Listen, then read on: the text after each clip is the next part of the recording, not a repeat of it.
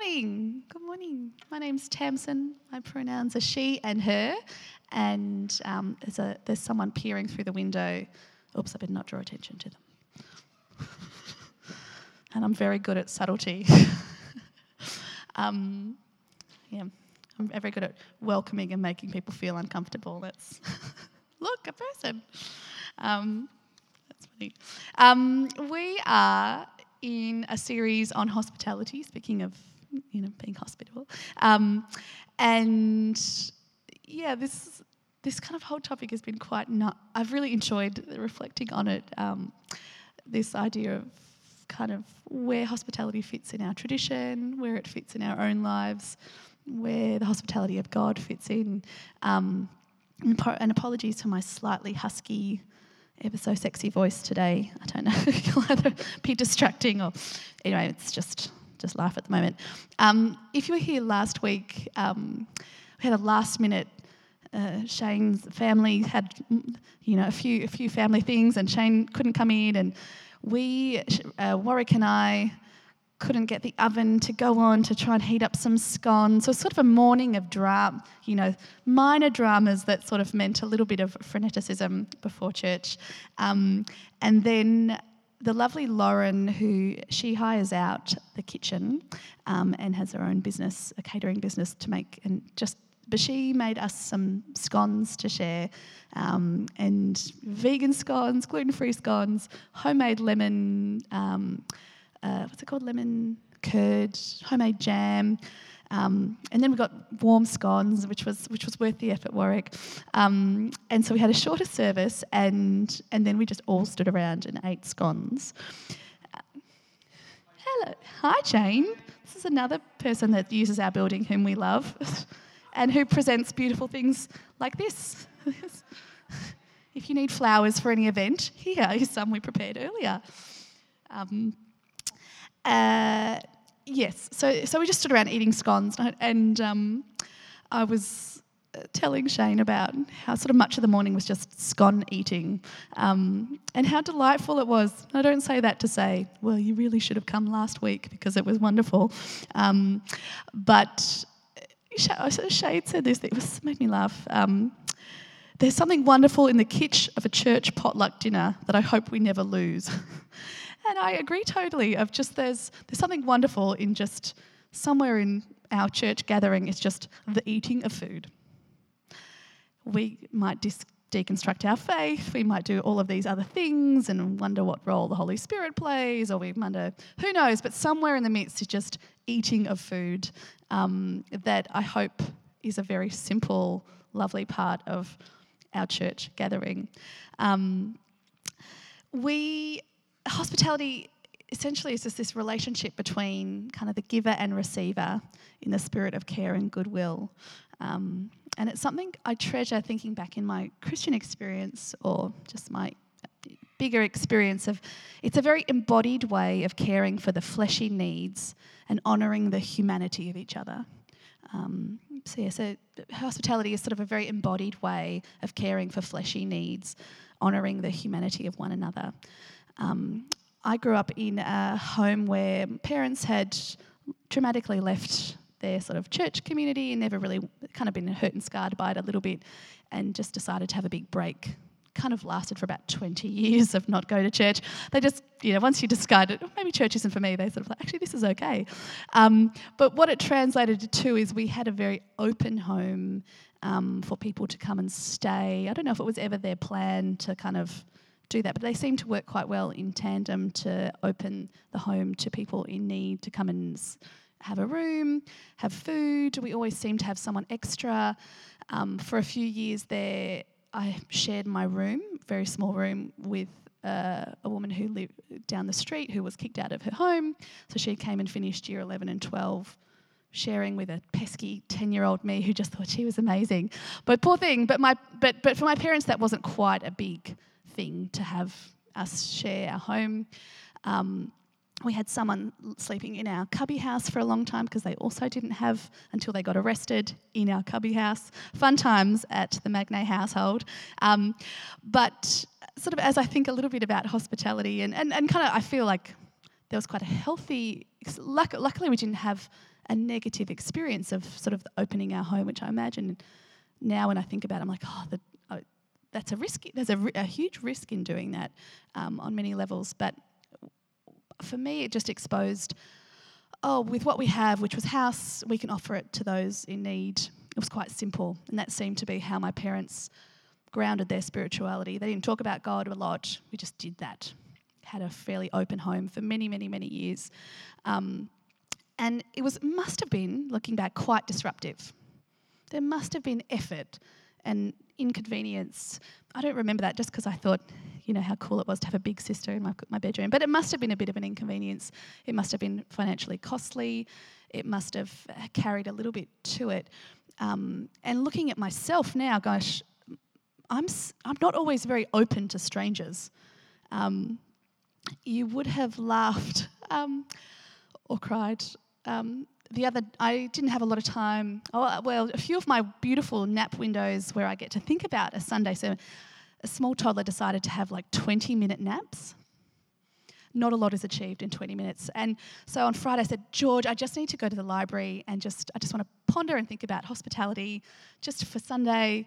Let me just get this hour of beautiful quality library time before the Lord, reflecting on the goodness of hospitality. So I sit down, I find a corner, take a big breath. I'm sitting there with my notes, and um, I have to just have this really productive hour. Like you know when you have that, come on, brain, this is it. We just have to be achieve great things. And um, I noticed someone was looking at me, just in a way. I was like, and this woman walked over to me, and I was a bit like this. Can you not see how busy I am trying to ponder hospitality? Um, and she said, um, Could you help me? And um, she goes, My English isn't very good, and I've just written out an application, and I'd love you to proof check it for me. And my honest reaction was, Not right now. I've only got 25 minutes left of a really important hour to get this talk achieved. That was my honest, truthful, heartfelt. I really did not want to do anything. Um, just a demonstration of my beautiful, open hearted hospitality of this person. But reality of like a stranger coming up to me, I would love to think I had a better heart reaction than I did. Um, I said yes, incredibly reluctantly. Maybe they read my my energy of like, sure, I can do. Like I don't know what. I, but it was just this quiet. I just sort of giggled to myself of going, what a funny moment of my openness to helping a stranger. Um, was It's just it's quite disruptive to my plan of what that hour looked like um, and my precious 25 minutes. Um, I wonder if anyone else um, has any stories of just hospitality, their experience of church hospitality or of Christian communities um, where the kitschy potluck dinner is actually something quite, quite nourishing to the soul. Has anyone got any hospitality experiences, either as a giver or as a receiver, um, that they want to share? Oh, that's just a nose scratch. I can just have all the, the sort of humiliating stories if you like. Um, mine is a little bit similar to yours, Tamsin, where, so at the hospitality house, we have guests come and stay all the time. And when we're on duty, like you kind of got to clear the day to make sure that you are ready for a guest if they're coming and we didn't have anyone booked in at the time. Um, and I was like, great, I've got a day where I can finish my last ever um, uni essay, two and a half thousand words that I'd really like procrastinated really bad and um, probably had like a thousand five hundred words to write in one day. Um, and the morning of, I was like, cool, setting myself up, ready to go. And then we get this knock on the door from this guy from St. Vincent's who is just like in a pretty tough spot, who just got referred and just loved a good chat. And we, we he was just chatting, and we just I just had to watch, sit there and watch my essay just like roll away from me, and just be like, "I'm sorry, I got to be here." And like the you know he was, um, it was he was someone who was like you he wasn't just chatting because he could have been doing other things. Like it was like he really valued that conversation and that space and the peacefulness of the home and just like the gentleness of the space and um, yeah, and it was just quite a confronting moment of like here I am with my like priority of like needing to do this essay and then just like having hospitality be this massive inconvenience, um, but also like an incredibly um, powerful conversation, powerful experience um, with this guy. So that's my story. and then my final essay of uni was like late and I got a deduction on it. You could put in a, a note to say, this is what happened. Anyone else? Yeah. When I was probably in my early 20s, um, my dad used to run our young adults group at our place, Bible study during the week. And so my now sister-in-law left probably at 10:30 or 11 to go home and then came back maybe half an hour later with this sort of middle-aged man. Um, so she'd been driving home, and I guess he'd been on the side of the road, or she'd seen him somewhere and had this feeling of, I should stop and see if he's okay. And I don't remember the details, but I guess he sort of said he needed, you know, he didn't have a place to stay or something, and so um, brought him back and like found a bit of food and you know said he could have a shower and things, and then he I think he'd called a mate to have somewhere to stay, but just she had this feeling that he needed a bit of help, and I guess he was um, accepting of that. Cut to about 45 minutes later, in which time he's been in the bathroom. We've heard the shower going on and off, on and off, strange smells coming out, which I think were like bathroom cleaning products that he was probably using on a wound on his foot or something. I don't really know, but whenever we sort of knocked to like see how he was going, it's past midnight at this point. My parents have gone to bed. I'm kind of just waiting up to just make sure he's okay slash gets out okay. And eventually he comes out there's just this really strong smell that's a mix of cleaning products and something which is almost certainly a health condition. And then he just leaves and, you know, she drops him off somewhere to go to his mates. And the whole thing, it sort of strikes me as peak, like young enthusiasm about being hospitable to the stranger. And I think it, I think it was genuine. I think it did that. But there's this part of me that just wonders. I don't know if it if it really touched him or not. I don't know if it had that sort of payoff of wow, we've really changed someone's life, or he really appreciated it. And and I always, it's not like was it worth the effort, but there's this sense of um, sometimes it's not actually clear how it's received, or if you've really actually done something good, or you've just ticked a box that you sort of feel like you should. And it was just this. The whole thing just feels like this surreal little experience that um, that happened. I don't know what to do with it.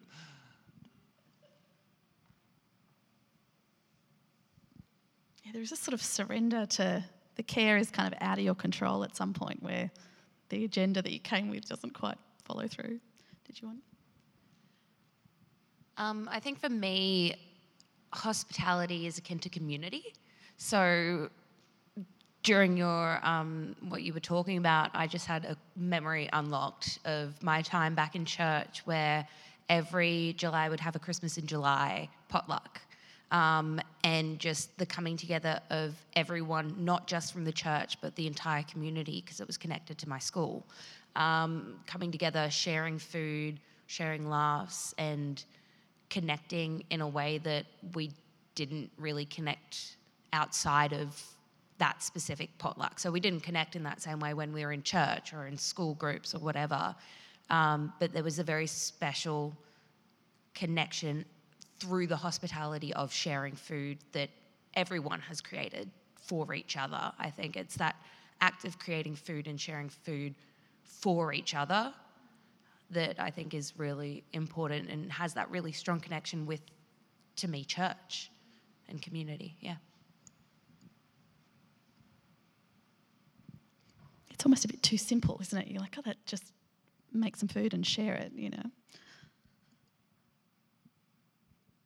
Thanks. Um, I think what's coming up for me is um, this awareness of in my childhood, I could see my parents and my grandparents have this kind of open door policy where people would drop in or pop by. And fast forward to my time, it it would feel really affronting if people just dropped in. It's like I could be in the middle of something, you know, like and how our life has become so busy now that we need to sort of check if some if it's okay to come by first. And yet just a generation or two back i think whatever my parents were doing they just drop it and put the kettle on. Um, it yeah i just haven't quite worked out what that is but yeah a sense of things have changed in this busyness and it impacts our sense of wanting to be hospitable but it, unless we've scheduled it first or something yeah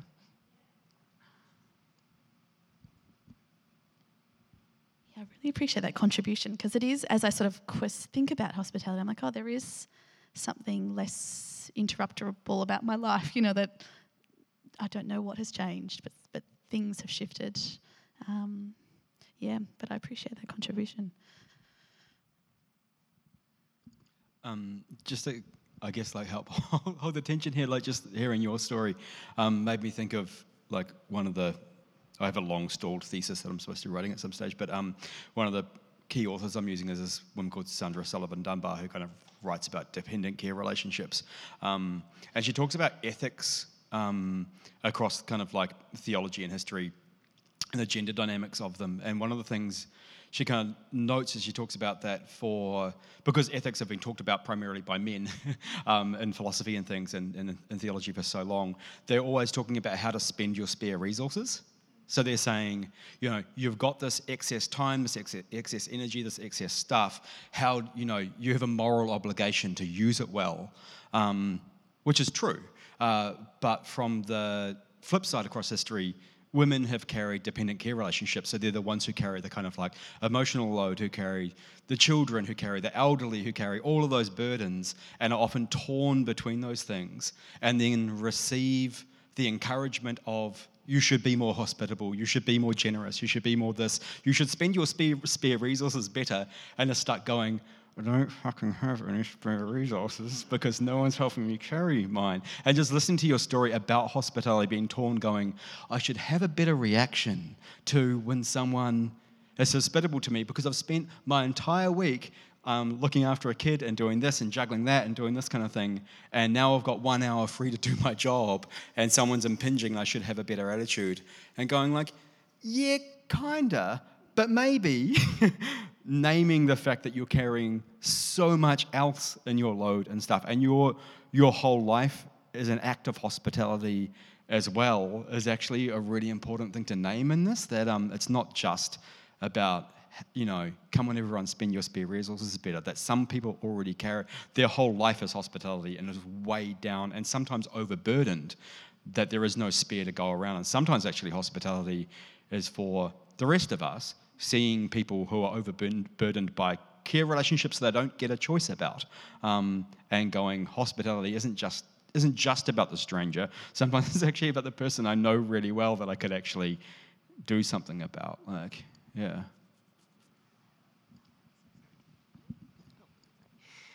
Yeah, it just makes me think about that tension between having healthy boundaries and like I feel like often my values of who I imagine myself to be and how I'd like to be living with my life don't match up with the fact that I actually like to have a lot of order and control, particularly if I'm stressed, and that I've had to really work towards boundaries. And I think being in the helping profession, that's really tricky as well because um, like how to manage that thing of listening to your resentment and not overgiving. And like i just think it's an ongoing tricky tension. And rod talks a lot about that thing about we're not living how we're meant to live. We're not living in little villages and communities with everyone looking after each other. But um yeah. Just keep the mic around here. Um, just really appreciative of the gender lens being brought into it. And I was thinking in my kind of childhood experience of hospitality, I grew up in South Africa, and all of the hospitality that I saw, like that were demonstrated in my circles, um, in my family, in my extended family, my church, were across race lines. It was always white to black, and they were not kind of across networks. And it's something that I have kind of thought about a lot in Australia, where there's uh, a much, like, very different relationship to um, people of color here. There's a, a much smaller proportion. Um, it's predominantly white people, and um, yeah. Anyway, so it's it's a very different. So I was like struggling to um, think of how I could translate those principles of care that I've been shown, that I've been demonstrated, and how that applies in a whole new country, in a whole new context. Anyway, I don't think that made a lot of sense, but. What I um, like about sort of what you've pointed out, both of you, sort of the tension of hospitality. Of I think even at the start of this series, I could feel my own resistance to the series. Like it's like a, oh, I could have predicted this series at my old church and would have been like, all right, now how are we all going to go from here and be more hospital? Like, you know, like I was just, I could preemptively didn't even want to do our own series. Like, I was like, okay, what, what is that sort of tension of um, hospitality? And what I've enjoyed exploring in my mind is what is the hospitality of God? Um, and what is the hospitality, like a very embodied, fleshy attention that we offer that fleshy attention to one another and we offer that fleshy attention to ourselves and our own body. So you're, you're even a good host to yourself. And you, what does that mean? I'm going, what I have to give right now is, is just all that I have in my profession. And so my home time is, is what I have, is my time of receiving. Um, and that that is valid and it's valid in a Christian context. You know, like it's not, well, the church has asked me and the invitation or the ethical invitation rather than the ethical expectation is that I'm always listening for the invitation of the Spirit, and that's sometimes to care for myself. You know, that I think is the discernment that we we come at this series with fresher eyes or newer eyes that have got the story of burnt out human beings and shameful and you know tiresome slogging you know there's like oh the hospitality is much more nuanced and it has the care um, I like the tradition that we have, sort of that um, contemplative tradition, which talks a lot about we come to the table in the banquet of God to find our nourishment. And in as a nourished soul, we can uh, nourish others when able, when life offers that, perhaps completely out of when you've got children who've moved far away from home. Like, you know, that's when I have nourishment beyond myself. But now my nourishment is for myself and for my immediate world. Is that so? I kind of like the tradition of the hospitality of God is so central that we can come and find nourishment and rest there. And the invitation of the Spirit is that there is an invitation beyond that.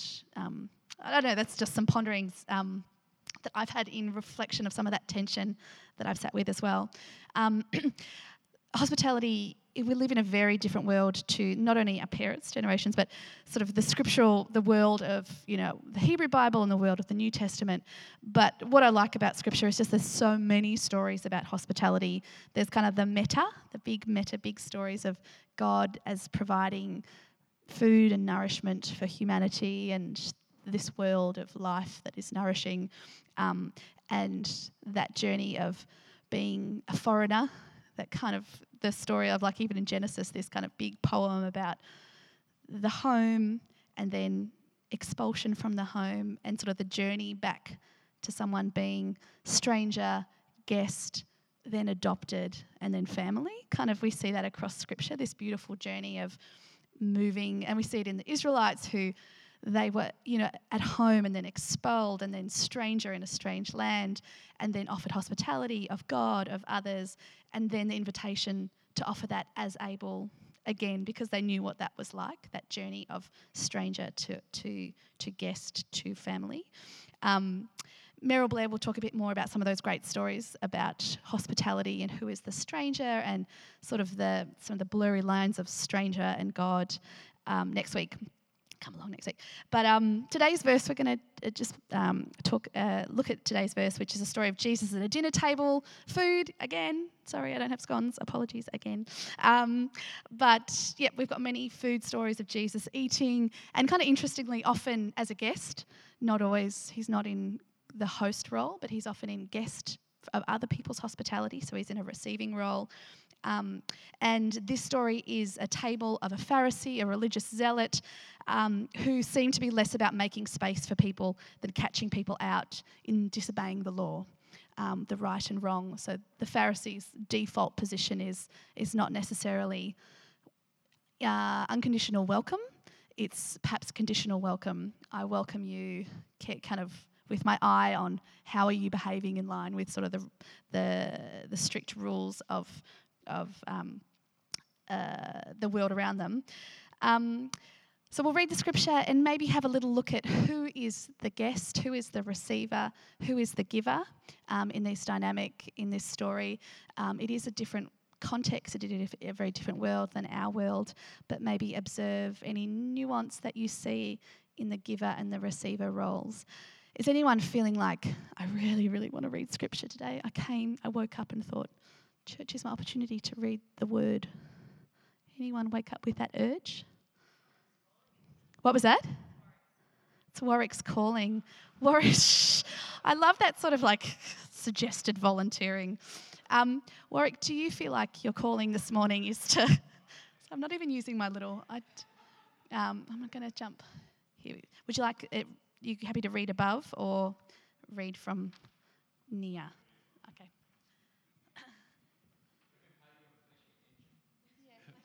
Fleshy. What? What? What? One of the Pharisees invited Jesus to dinner. Jesus went to his house and reclined at the table. A woman who had a low reputation in that town came to the house. She had learned that Jesus was dining with the Pharisee, so she brought with her an alabaster jar of perfumed oil.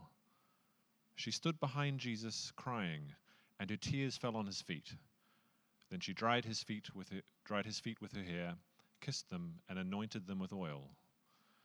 When the Pharisee saw this, he said to himself, If this fellow were the prophet, he'd know who this woman is that is touching him, and what a low reputation she has. In answer to the Pharisee's thoughts, Jesus said, Simon, I have something to tell you. Tell me, teacher, he said. Two people owed money to a creditor. One owed the creditor the equivalent of two years' wages the other two months' wages. Both were unable to pay, so the creditor wrote off both debts. Which of them was more grateful to the moneylender? Simon answered, I suppose the one who owed more. Turning to the woman, he said, See this woman?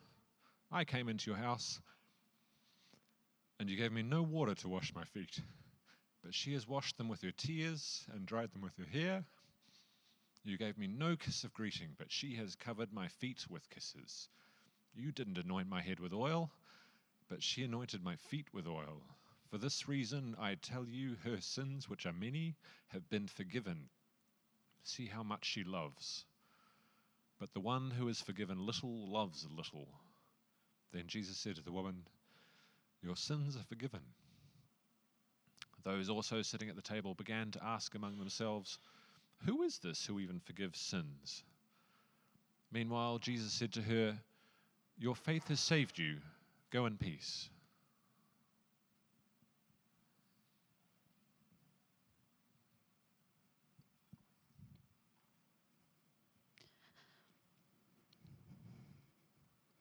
I might just jump back to um, any observations on sort of the giver receiver roles in this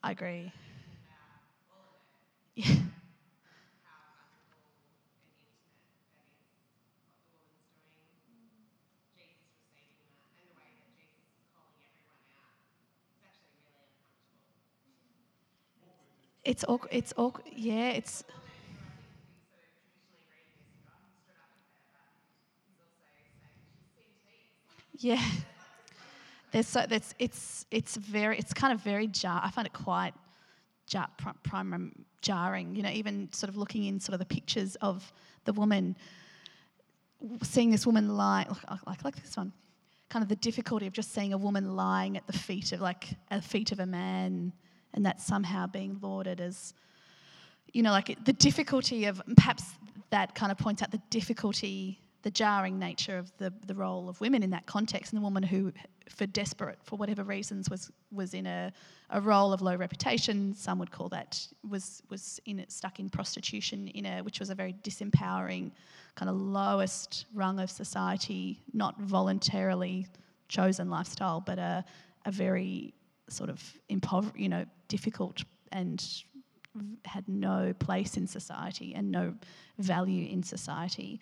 Um, and for, for, for her to be kind of not groveling, but kind of in this this heart. I think it's all. I think let's just call out a very very abrupt kind of story.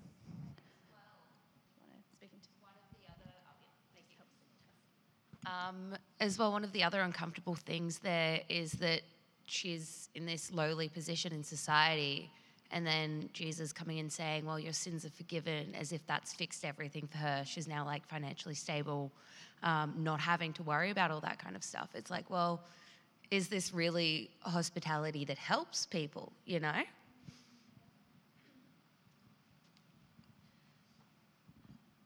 Yeah, I think that the remarkable thing is that this story is in has been retold in this book at all. Like that, this is seen as something significant.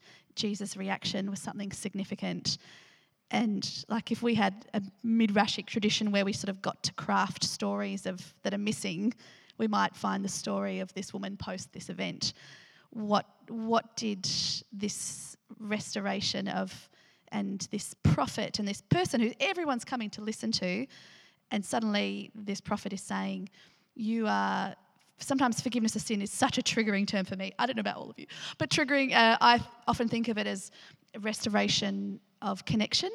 Um, is a helpful term. When I ever see the word sin, I just think restoration of connection. It's restoring something that has been disconnected, either with oneself, with God, with planet. Like there's just, it's restoration. So, kind of, your disconnection has been healed, is maybe a rewording. How I might do it, might it just helps me Mm.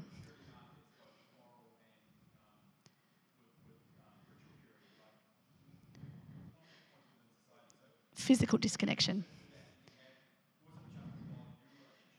Social. Absolutely.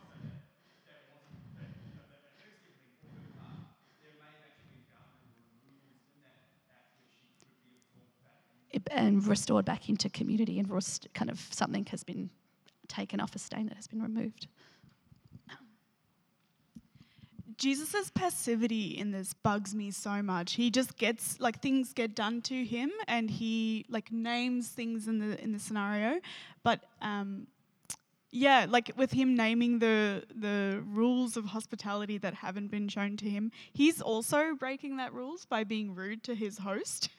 and like I just find the way he kind of orchestrates the whole scene like a piece of theater, and yeah, it's kind of uncaring of the like is it going to be heard that he's forgiven this woman's sins if the Pharisee is questioning, you know, who is this guy who's just like, your sins are forgiven? Like, cool.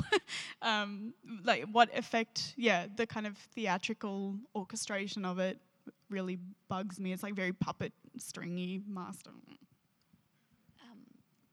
and in like there's different stories of Jesus being anointed in each of the gospels and then another gospel there's the reference of this woman shall be remembered in the telling of the scripture forevermore. Like there's kind of in the light of who is this woman where does she live in our narrative? That's a different story um, to this but we're talking about this woman. You know this kind of the record is empowering in just the recording of something. There's a lot that's buggy but there's sort of that the record of a story that broke social boundaries had power in itself, I think. Firstly, that's so disrespectful. This is Jesus we're talking about.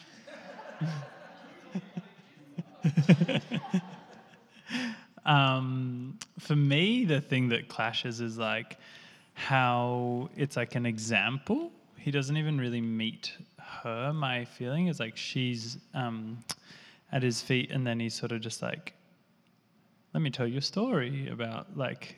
Like let's use this. Let me not meet you in your, your humanity, but I'm just gonna like make a story and make an example out of you for the learning of the Pharisee. Um, yeah, and that clashes with me. It's like actually for me, what's what should be important in that moment is him meeting her humanity, not like a learning moment for that Pharisee. Um, yeah, that's what I jar with. Sorry. Um, but then I'm wondering as well, like, Jesus didn't ask for her to do that.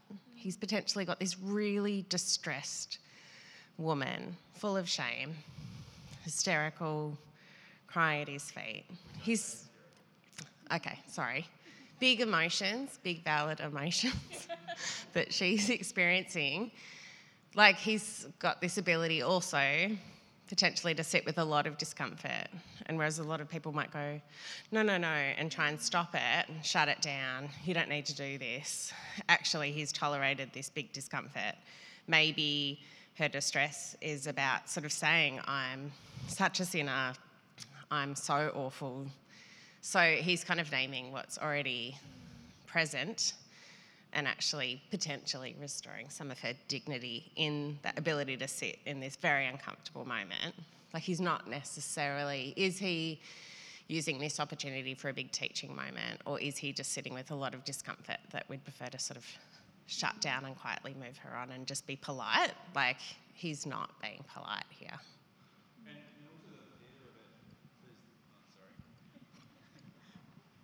Like this was this was like written by first century men. Like like so their description of what happened is their interpretation of what they took from it and what they're trying to tell their audience this much time later. And so like i think sometimes we need to like nuance our lens of jesus in this of going like this isn't necessarily everything that jesus did and exactly what happened. This is some authors who are trying to tell a very particular story in a very particular context to a very particular people, framing this whole thing up to shame a bunch of people, namely Pharisees and their um, 70 year later counterparts that they were warring with. Um, you know, the Pharisees get a hard run because they're parallel to people who kicked them out of the synagogues. Um, that, that there's potentially a whole lot more go- that actually went on in that moment. Um, and then other quick aside is that like a lot of feminist theologians will say that Jesus' practice of washing the disciples' feet was learned from. Sorry if I stole your. Yeah, was learned was learned from this woman and was his tribute to. I knew what it was to receive hospitality, and that is what the divine is. And I will now stamp that practice, like, and shame my disciples for not doing that themselves when this woman could. Like. I'm going to give it back to Tamsin. I just don't want to. I just don't want to lose the time. Just we're just we're just getting close. I just don't want. I would want to be like, mindful. I can see so much going. Um, but I did just I guess kind of go walk from there of this.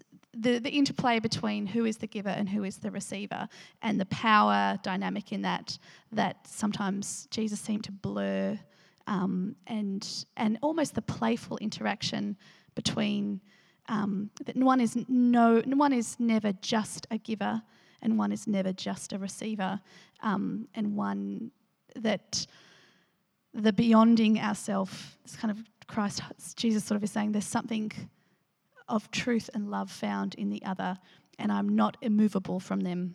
Um, i i sort of posted this on the on the um, the facebook uh, post of just um, besides the little character looking a bit sad, but just this kind of idea of kind of affect, you know, the mutual transformation in the practice of making space for others, um, in the welcoming of someone. One is never just unmoved. Maybe in the in Stu's case, you're not sure how the affect happened of, but even in the memory of of that story. Um, there's a God that's saying these lines are blurry, um, and that um, what's what's radical about hosp- hospitality is that um, there is the gift of something in the other, and that we are never to be so uh, autonomous and so um, kind of of our own self that we're never unable to be moved by the other, and that we never don't need something of the other. We always, the kind of invitation is the softening of that abrupt autonomy. There's a beyond us is a truth that we might only ever find beyond us. Our spiritual walk is within, and uncomfortably and painfully and frustratingly and time frustratingly is sometimes there is the truth of God found beyond this barrier of myself and found in the other. And, and I guess the story a little bit sort of um, of Christ points that Christ finds truth in the receiving and in the giving.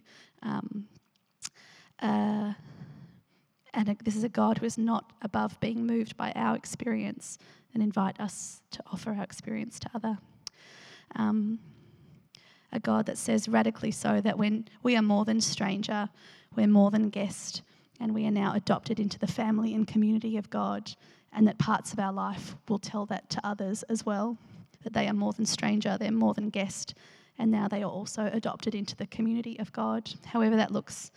Um, given the time, we might sort of put a pause on, on that as we think about communion. There's so much in hospitality, we sort of pull apart hospitality, and, and then as we pull any, any scripture out, we're like, well, there's a minefield of a million things we can uh, wrestle with. But um, hospitality throughout many cultures is sort of a practice that is kind of seen as really significant. And in a Celtic, you know, context, there's often um, a sign above many Celtic houses, and, and sort of I won't even attempt to bring out the Gaelic because I will butcher it. But um, but a, a thousand welcomes is kind of the sign of a thousand welcomes, and we're challenged because our lives and our the structure of our world, beyond even our control, means that a thousand welcome. I'm not necessarily opening my door to a thousand people, my actual door, um, but we're just reminded of that today. Of just what is our role as giver, what is our role as receiver, um, and rather than being a huge expectation, be more hospitable. To just go, oh, maybe we play with that, maybe we just allow the interruptions of others again, especially even post COVID. Um, so we're going to gather around in a circle. You're more than welcome to not gather in that circle. You're more than welcome to partake. You're more than welcome not to partake. Um, and I'm going to get Annika to read a rune of hospitality, um, which is a song. This is sort of another word for a song of hospitality with one or two words changed. Sort of an Irish blessing, um, just to acknowledge that love is sometimes found at the table that we we feast upon, but sometimes it is found in the other beside us as well, um, as we soften kind of hospitality with soft edges, I suppose. Um, this image, it's not a banquet, it's not scones, I've said that many times now, but, um, but this is a model, like a dramatic sort of reincarnation of the God who welcomes us at the banquet table again and again, each week, each week. And we participate, we are fed, we are nourished, um, and then as nourished people, we at times can offer that beyond ourselves. Um, but sometimes we just need to be nourished. So let's gather around. Annika will read the rune of hospitality, a very old Celtic rune, and then we will partake in. in so perhaps take the elements if you would like to. We'll stand in a circle, and um, I'll hand the mic to Annika.